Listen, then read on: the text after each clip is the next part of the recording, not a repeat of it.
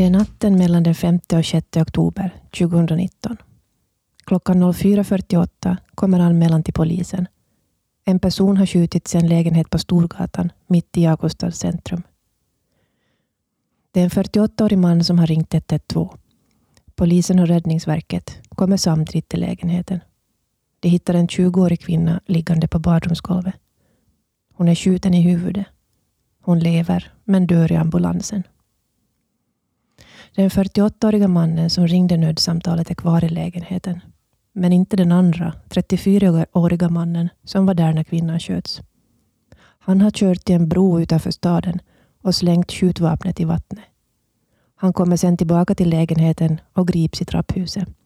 Han är starkt påverkad av allt från cannabis till amfetamin och narkotikaklassade läkemedel som diazepam och alprazolam.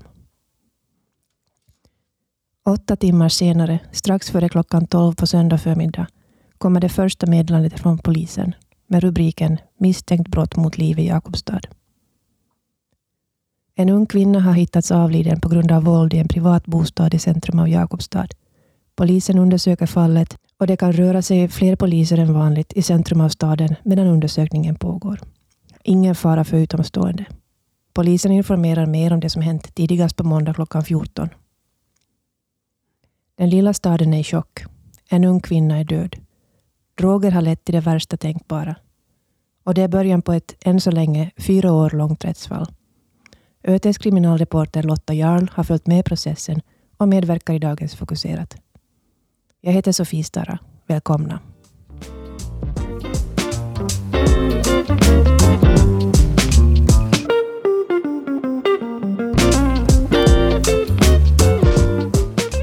Hej Lotta och fint att ha dig här i Fokuserat. Tack.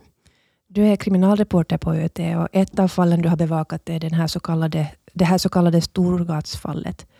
Hur har det varit att göra det som reporter i en liten stad? Mm, det här har varit kanske det största fallet som jag har följt um, efter barnamordet som var i, i, mitten på början av 2000-talet. Och um, att följa det här fallet så har varit både frustrerande och um, ganska arbetsamt, men samtidigt väldigt intressant. Um, det här handlar ju om kärnan i det som är journalistik, att berätta för läsarna det som de har rätt att få veta. Och det har inte varit helt lätt att få fram det? Det har verkligen inte varit lätt att få fram det. Um, förundersökningsledaren i det här fallet var ju väldigt förtegen om, om omständigheterna under en lång tid. Um, jag har fått lära mig väldigt mycket om vilka alla slags dokument som jag har rätt att begära ut av myndigheter tack vare det här fallet. Men jag har också fått möjlighet att prata med, med um, experter på olika områden som um, har haft väldigt intressanta saker att, att um, vägleda mig om i det här. Till exempel den här professor Matti Tolvanen som är professor i, i straff och processrätt. Ja, nu, nyligen kom hovrättens dom mot gärningsmannen. Och han är fortsättningsvis dömd för grovt dödsvållande, men han fick ett förhöjt fängelsestraff. Och nu sitter han av en fem år lång ovillkorlig fängelsedom.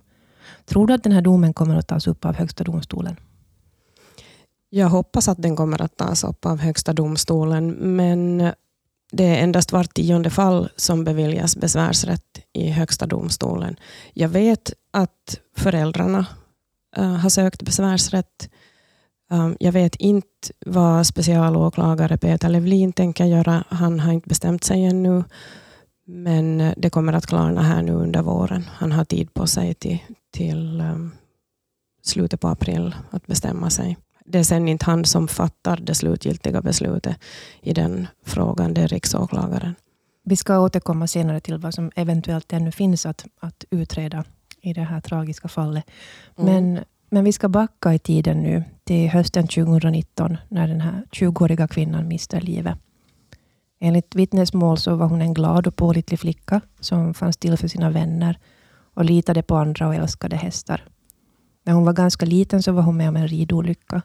Och senare skadades hon svårt när hon körde skoter. När hon flyttade hemifrån så var hennes föräldrar bekymrade eftersom de ansåg att hennes mentala förmåga hade påverkats av olyckorna och att hon var lite godtrogen mot andra människor. Och hennes pojkvän hade sagt rakt ut att han var orolig över vilka som rörde sig i hennes lägenhet och att hon kunde vara i fara. Bara några dagar innan hon dödades så hade föräldrarna bett gårdskarlen på Storgatan 17 om att få komma in i lägenheten eftersom de haft svårt att få kontakt med henne. Och då var hon inte där. Några dagar senare var hon död. Den 34-åriga gärningsmannen har berättat att han fick problem med droger som 20-åring, cirka 2005. Då tog han sig ur det, gifte sig och fick barn. Men 2018 började han använda droger igen. När den 20-åriga kvinnan dog hade hon i en vecka ungefär umgåtts intensivt med den 34-åriga mannen och de hade använt droger tillsammans. Natten mellan den 5 och 6 oktober körde 34-åringen, som då var hög som ett hus, bilen där kvinnan och den äldre mannen satt. Han kom upp till hennes lägenhet med ett laddat vapen. Och vad som verkligen hände då kommer vi kanske aldrig att få veta. Men det vi vet är att ett skott avlossades ut mot Storgatan och två skott inne i lägenheten. Ett skott träffade kvinnan i huvudet och han häktades samma tidiga morgon. Men inget av det här blev klart förrän långt efter dödsskjutningen. Polisen är fortsatt förtegen, kan inte delge mer uppgifter. Det var rubriken från den 24 oktober 2019. Varför var polisen så tyst om ett fall som upprörde en hel stad och vad ledde det till?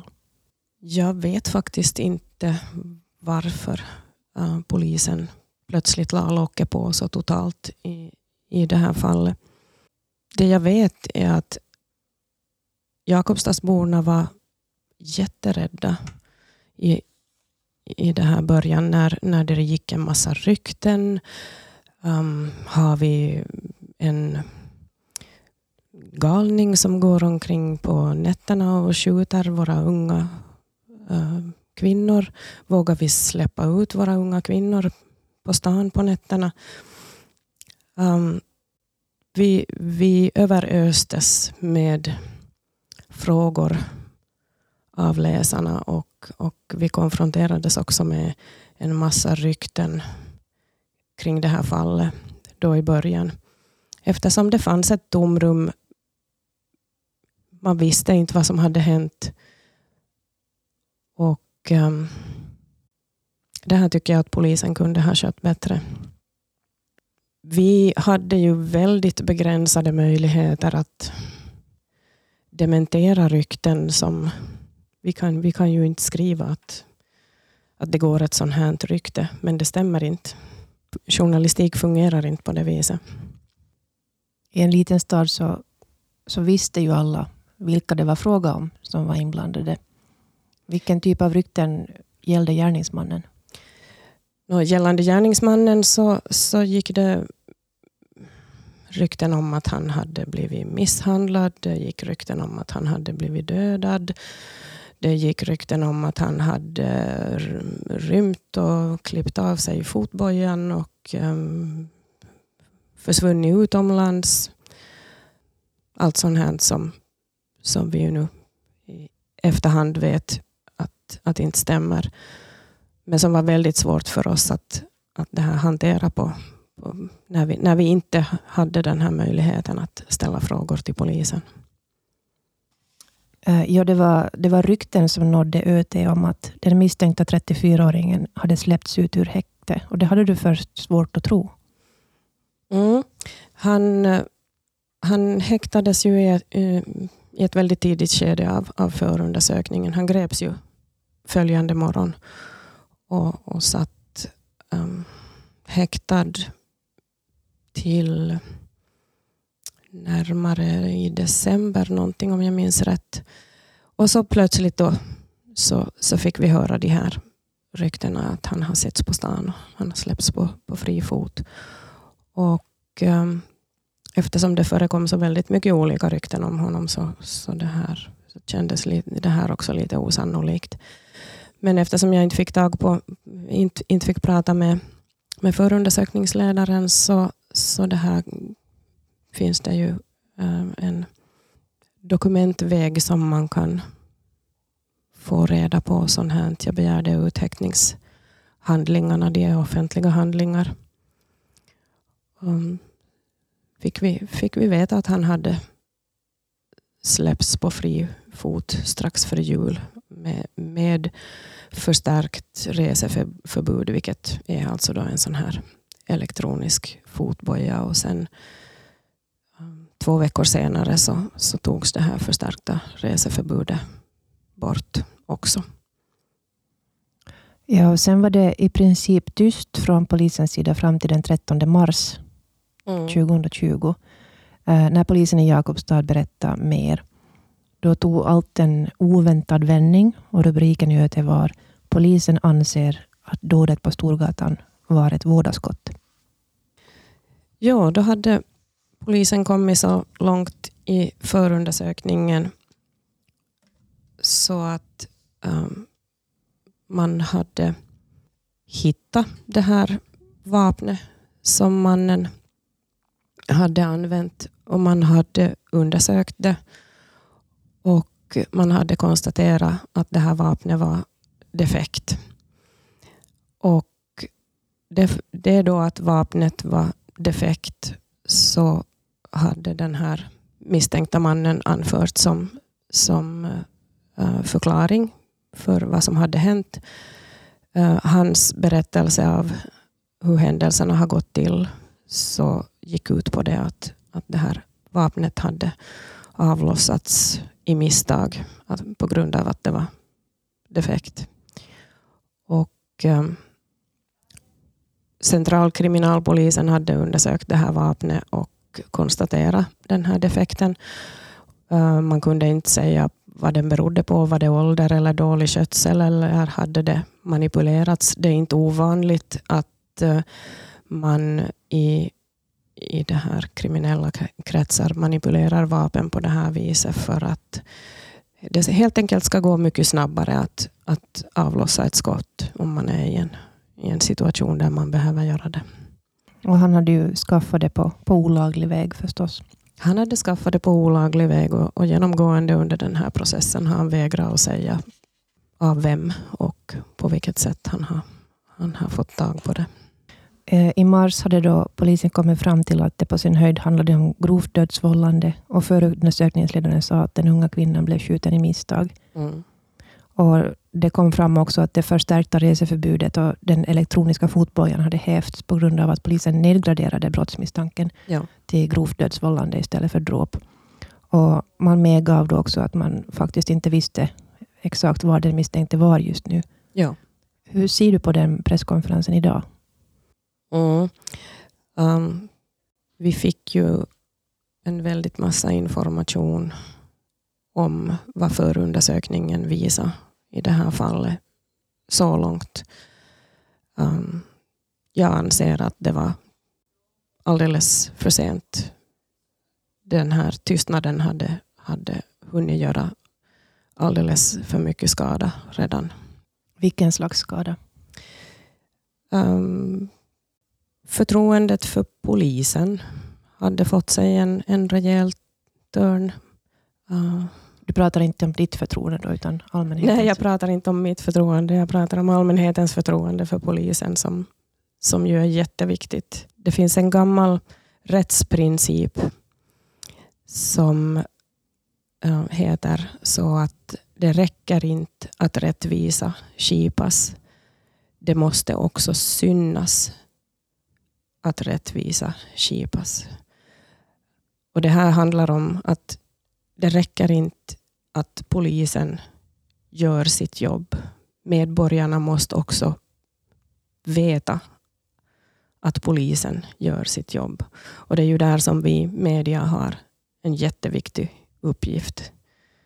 Att, att visa att rättvisan faktiskt har sin gång. Det handlar om förtroende för hela rättssystemet. Mm. Senare i rättegången, som vi ska komma in på alldeles strax, så, så ansåg målsägandenas ombud att det var fråga om mord och att förundersökningen hade gått väldigt fel, då polisen så långt undersökte fallet i linje med vad gärningsmannen berättat. Hur ser du på att polisen i Jakobstad så snabbt gick ut med att det var Max fråga om grovt dödsvållande och ett vådaskott.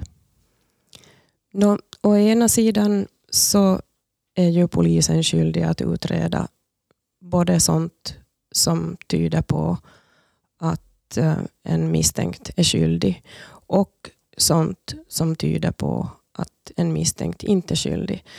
Så det var väldigt viktigt att um, utreda det här vapnet och, och, och, ta reda på om, om det kunde stämma det här med att vapnet var defekt.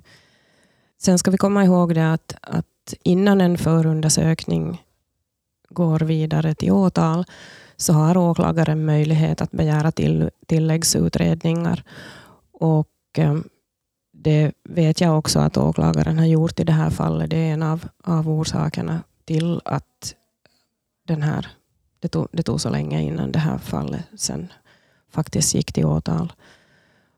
Det är ju inte förundersökningsledaren som fattar beslutet att släppa honom ur häkte. Det är ju, det är ju tingsrätten som på förundersökningsledarens begäran prövar ifall det fortsättningsvis finns orsak att hålla en misstänkt häktad eller om det går att släppa en, en misstänkt person på fri fot. Där har ju lagstiftningen ändrat de här senaste åren så att, att det här tröskeln är väldigt mycket lägre för när man måste släppa ut en, en misstänkt ur häkte.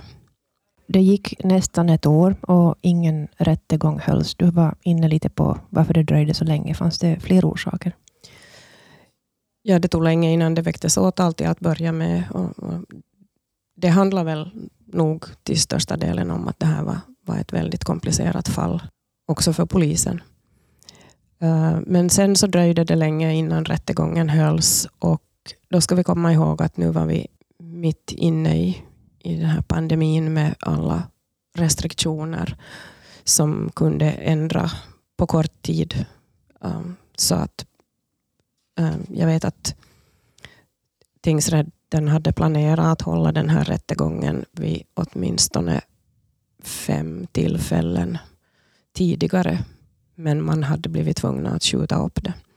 Och den här rättegången skulle också hållas i, i hela fyra dagar. Så, hela fem dagar var det faktiskt.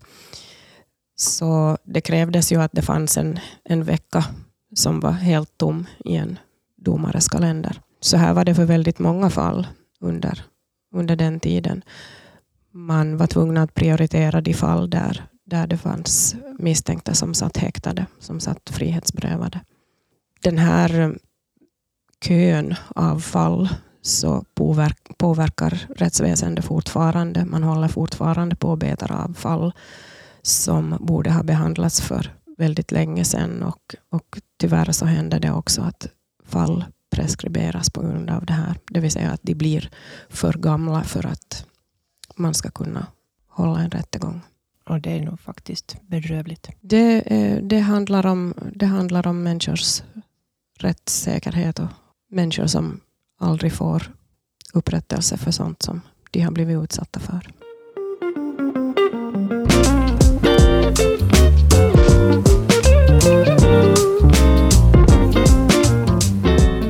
I september 2021, två år efter att kvinnan dödats, så, så hölls då rättegången i Österbottens tingsrätt i Jakobstad. Och gärningsmannen åtalades misstänkt för dråp, rattfylleri, narkotikabrott och grovt narkotikabrott. Det var ju som sagt mitt under pandemin med restriktioner och allt. Hur gick rättegången till och hur fungerade det att bevaka den? Under den här tiden, då i september 2021, så var, var restriktionen den att man fick inte vara tio, mer än tio personer i rättssalen. Och det var nio stycken när man räknade in tingsrättens presidium, åklagaren och parterna. Så det var ju enkelt att räkna ut att det där kommer inte att lyckas. Man löste det på det viset så att media fick vara med på rättegången från ett videorum i Karleby tingsrätt. Och eh, det här var en väldigt dålig lösning. Vi satt och kämpade med att försöka höra vad folk sa i rättssalen i Jakobstad när alla inblandade dessutom hade munskydd på sig. Det här var alltså september 2021. Vi hade levt med de här restriktionerna och tekniska begränsningarna ganska länge redan. Det här borde man ha haft sinnesnärvaro att tänka igenom noggrannare rent tekniskt så att det skulle, så att det skulle fungera bättre. Det här påverkar ju naturligtvis inte bara media, det här påverkade ju alla vittnen till exempel som skulle höras, som satt med ett munskydd eh, framför sig, mellan, mellan sig och mikrofonen. Um, det påverkar säkert också de som satt där i rättssalen. Rättssalen i, i, i Jakobstads tingsrätt är, eh, är det här väldigt stor och högt i tak. Ljudet är, är utmanande även utan munskydd och restriktioner. I live-rapporteringen som, som du skrev därifrån tillsammans med en annan kollega så kom det också fram att ni hade svårt att höra mm. vad, vad, olika vittnen sa. Mm. Var det något speciellt som, som lämnade oklart? Det som jag är jätteledsen över ännu idag så är det att när den här misstänkta mannen hördes så fick han um, i slutet av, av sitt hörande så fick han möjlighet att prata fritt.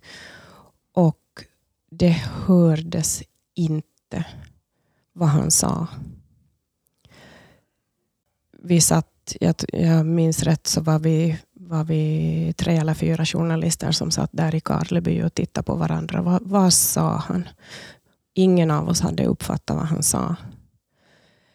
Någon hade tanken om att kan han ha bett om ursäkt? Kan han berätta om, förlå om förlåtelse av föräldrarna? Uh, vi kunde inte fråga av någon. En annan av journalisterna chansade och skrev att det var det han hade gjort. Jag vågar inte chansa.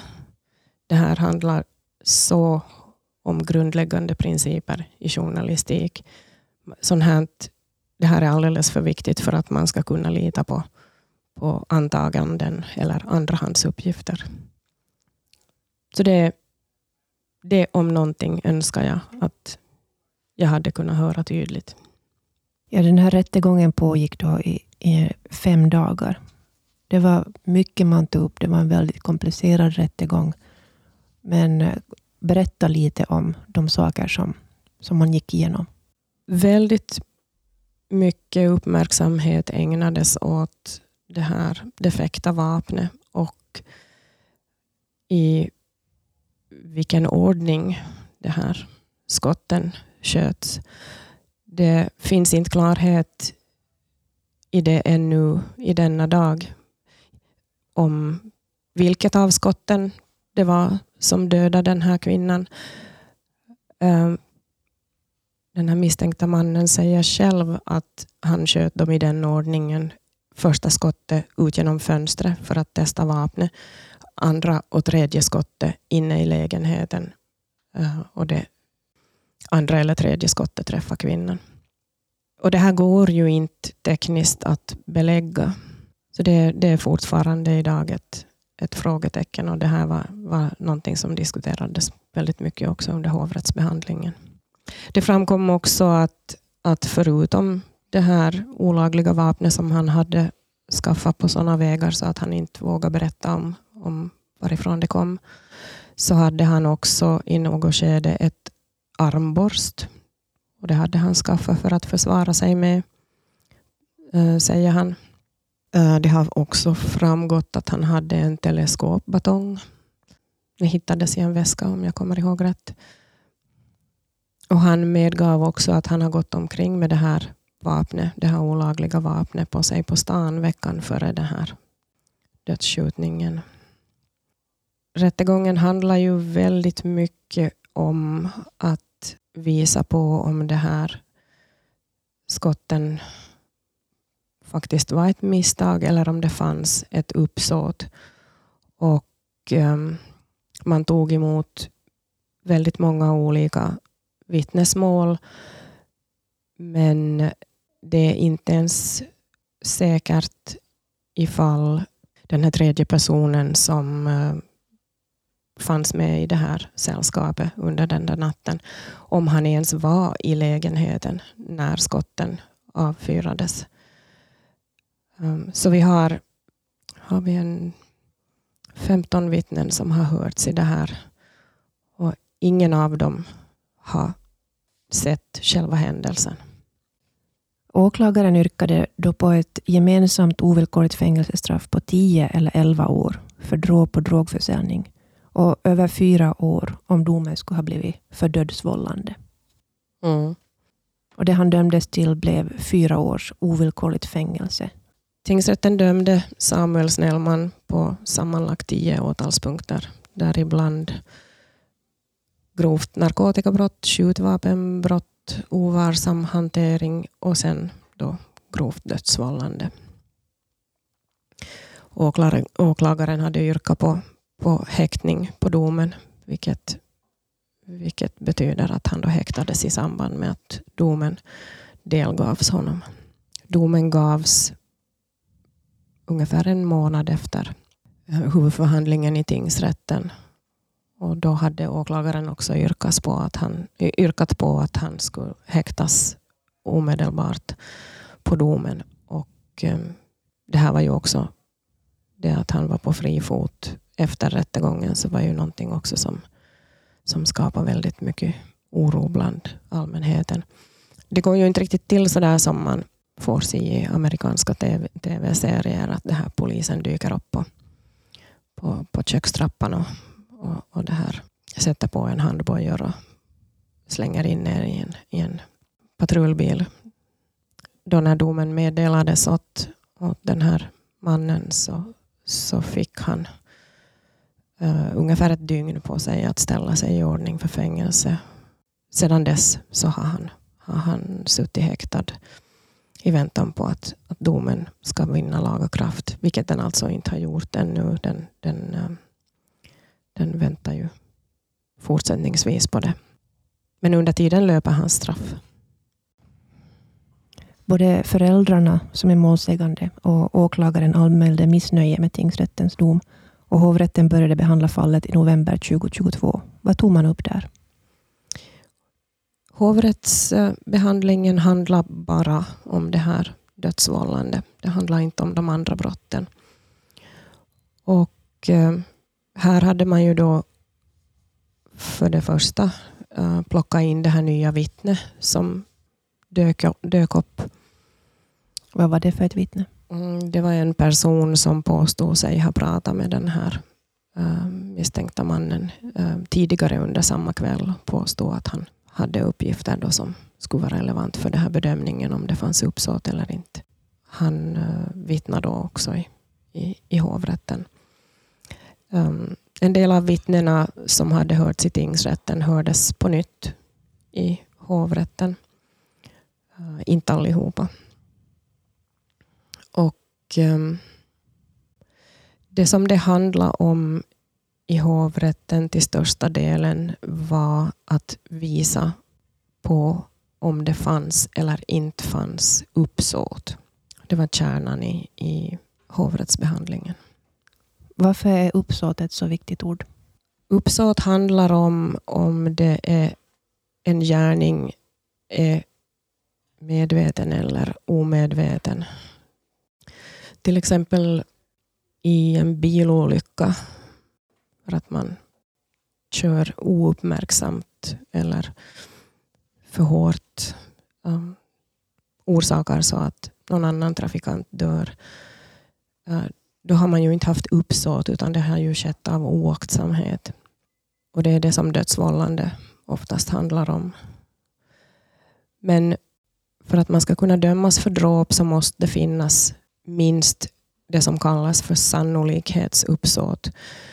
Det vill säga att när man gör någonting så måste man inse att det är övervägande sannolikt att följden kan bli att de dör.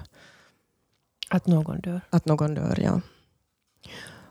Och åklagarens tanke här nu med det här uppsåtet så är ju att det finns att det är övervägande sannolikt att när man går omkring i en lägenhet med ett laddat vapen som man dessutom vet att det uppför sig konstigt, så då är det övervägande sannolikt att man träffar en av de som är närvarande i lägenheten så illa så att den dör. Åklagaren ansåg alltså att han måste ha insett att det skulle vara högst sannolikt att han genom sitt handlande skulle orsaka hennes död. Och det här övervägande sannolikt betyder ju det att sannolikheten är 51 procent för att någon ska dö. För att det ska vara uppsåtligt? För att det ska vara uppsåtligt, ja. Jag tycker att specialåklagare Peter Levlin summerar det här med uppsåtet väldigt bra i hovrätten i sin, i sin slutplädering. Han pratar om det här med att oavsett i vilken ordning de här skotten sköts, om det var först det första skottet som han sköt ut genom fönstret, så då vet han ju att vapnet fungerar konstigt när han vänder sig in i lägenheten med vapnet i handen. Och dessutom går några steg mot badrummet där, där kvinnan sitter med, med dörren öppen. Varför går man in i lägenheten om man håller i ett vapen som uppför sig konstigt? Är inte instinkten den att man lägger ifrån sig ett sådant vapen? Är det, om det var det första skottet som dödade henne, så då är ju resten bara påhittat. För när första skottet brinner av så vet han ju inte att vapnet beter sig konstigt. Nu går ju inte den här ordningen, första, andra eller tredje skottet, att få reda på. Men om det var första skottet som dödade henne, så då har han ju haft uppsåt. Att han var drogpåverkad och sakna omdöme, så det är ingen förmildrande omständighet. Um, rättspraxis tar inte hänsyn till om man har, har varit vare sig onykter eller drogpåverkad. Tror du att Högsta domstolen kan ta upp det här? Du sa det är liten sannolikhet, bara vart tionde fall som tas upp. Men finns det någonting du hoppas att den då beaktar som inte har berörts? Jag pratade här nyligen med, med Matti Tolvanen som alltså är professor i straff och processrätt om, om det här fallet. Han har också följt det här fallet från första början. Och eh, han anser att man har fäst väldigt stor vikt vid den här mannens egen berättelse om vad som har hänt. Eh, till exempel det här med, med eh, sannolikheten för att det kan ha varit det första skottet som dödade kvinnan. Så det har hovrätten inte berört alls. Um, Tolvanen tänker sig till och med att man kanske har fäst för mycket vikt vid, vid den här mannens egen berättelse. Och, och han anser att det i det här fallet nog finns ingredienser som hade kunnat göra det möjligt att också döma honom för, för dråp istället för dödsvållande. Alltså ett, ett uppsåtligt brott. Vi får se ifall Högsta domstolen tar sig an det här fallet. Men hur ser du på det straff som han nu redan har fått? Först fyra år och sen förlängt till fem års ovillkorligt fängelsestraff. Mm. Jag kan vända mig mot det här att, att det finns en allmän uppfattning om att han bara fick fyra års fängelse. Han bara fick ett år fängelse till fem år är en väldigt lång tid att sitta i fängelse. I synnerhet om man har barn. Folk har en sån här bild på amerikans från amerikanska serier där, där någon döms till livstidsstraff. Man döms till 60-70 års fängelse. En snedvriden bild. Um, I Finland så är det ju bara mord som ger livstidsfängelse föräldrarna har ju yrkat på att han straffas för mord. Men det ser jag nog inte att det skulle finnas stöd för. För att det, det skulle kräva att det skulle vara planerat. det här brottet. Däremot så, så håller jag ju med tolvanen där att, att det kunde gå att döma honom för dråp. Sen så ser jag också att det är principiellt sett mera viktigt vad han, vilket brott han tillräknas, det vill säga tillräknas han dödsvållande eller tillräknas han dråp. Hur tror du att det här fallet påverkas av att gärningsmannen fick bråttom iväg för att slänga vapnet innan han återvände för att se hur, hur det hade gått med kvinnan? Ja, han, han for ju iväg och, körde ut till Fårholmsbron och slängde vapnet i sjön där eh, innan han kom tillbaka till lägenheten. Och det, finns, det finns ett begrepp som heter verksam ånger. Och, eh, det betyder att när man har gjort någon, någonting uh, allvarligt åt en annan människa och orsakar dem stora skador, att man stannar kvar och ser hur det går för dem. Att man hjälper, hjälper till att, att um, ringa 112. Man, man försöker ge första hjälp. Om man har gjort det så, så kan det vara strafflindrande. Vi har det här fallet där en man blev svårt misshandlad av en annan man på, på Björnholmen i Jakobstad en, en midsommarhelg. Och, eh, den här mannen som dömdes i det fallet så, så han fick faktiskt strafflindring för att han gjorde just så.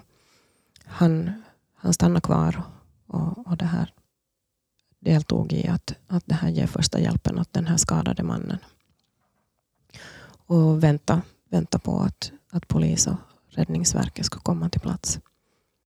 Och eh, så som det gick till i det här fallet, att han for iväg och, och det här kom tillbaka sen senare, så då uttryckte han i och för sig oro för hur det var med kvinnan, men, men vid det laget så är det för sent för att det ska kunna beaktas som verksam ånger. Det här om han hade stannat kvar där och försökt hjälpa henne, så det hade nog gjort det väldigt mycket tydligare att, att det var dödsvållande. Om det här tas upp i Högsta domstolen, följer du det då? Jag hoppas att jag kommer att kunna göra det. Um, Högsta domstolen så håller inte alltid offentliga behandlingar av fallen. Uh, men om de gör det i det här fallet så kommer jag att, att försöka vara med. Ja, oberoende hur det går så är det här en, en tragedi som har berört väldigt många liv. Och den här flickans liv gick inte att rädda. När det kom fram vad som hade hänt så fylldes trappan utanför hennes hus på Storgatan 17 med blommor och ljus. Det var, det var en stor, stor sorg för staden att sånt här kan hända. Det var en stor sorg och en stor chock för Jakobstadsborna att någonting sånt här kan hända i, i, i vår närhet. Och jag tänker varje gång jag skriver om det här på att det finns två föräldrar som sörjer sin dotter. Det finns en syster som sörjer sin syster. Och framförallt så fanns det en ung kvinna som miste sitt liv. Jasmin Sari fick aldrig möjlighet att fortsätta sitt liv och bli vuxen och förverkliga sina drömmar. Tack till dig Lotta Jarl, ÖTs kriminalreporter som var med idag. Tack. Jag heter Sofie Stara och det här är Fokuserat, en podd för Vasabladet Österbottens Tidning. Läs ÖT och Vasabladet för att följa med vad som händer i samhället. Följ oss i sociala medier och lyssna också på våra andra poddar. Bakom rubrikerna, Fotbollspodden, Timeout och Kulturpodden Åman och Öman. Vi hörs i Fokuserat igen om två veckor.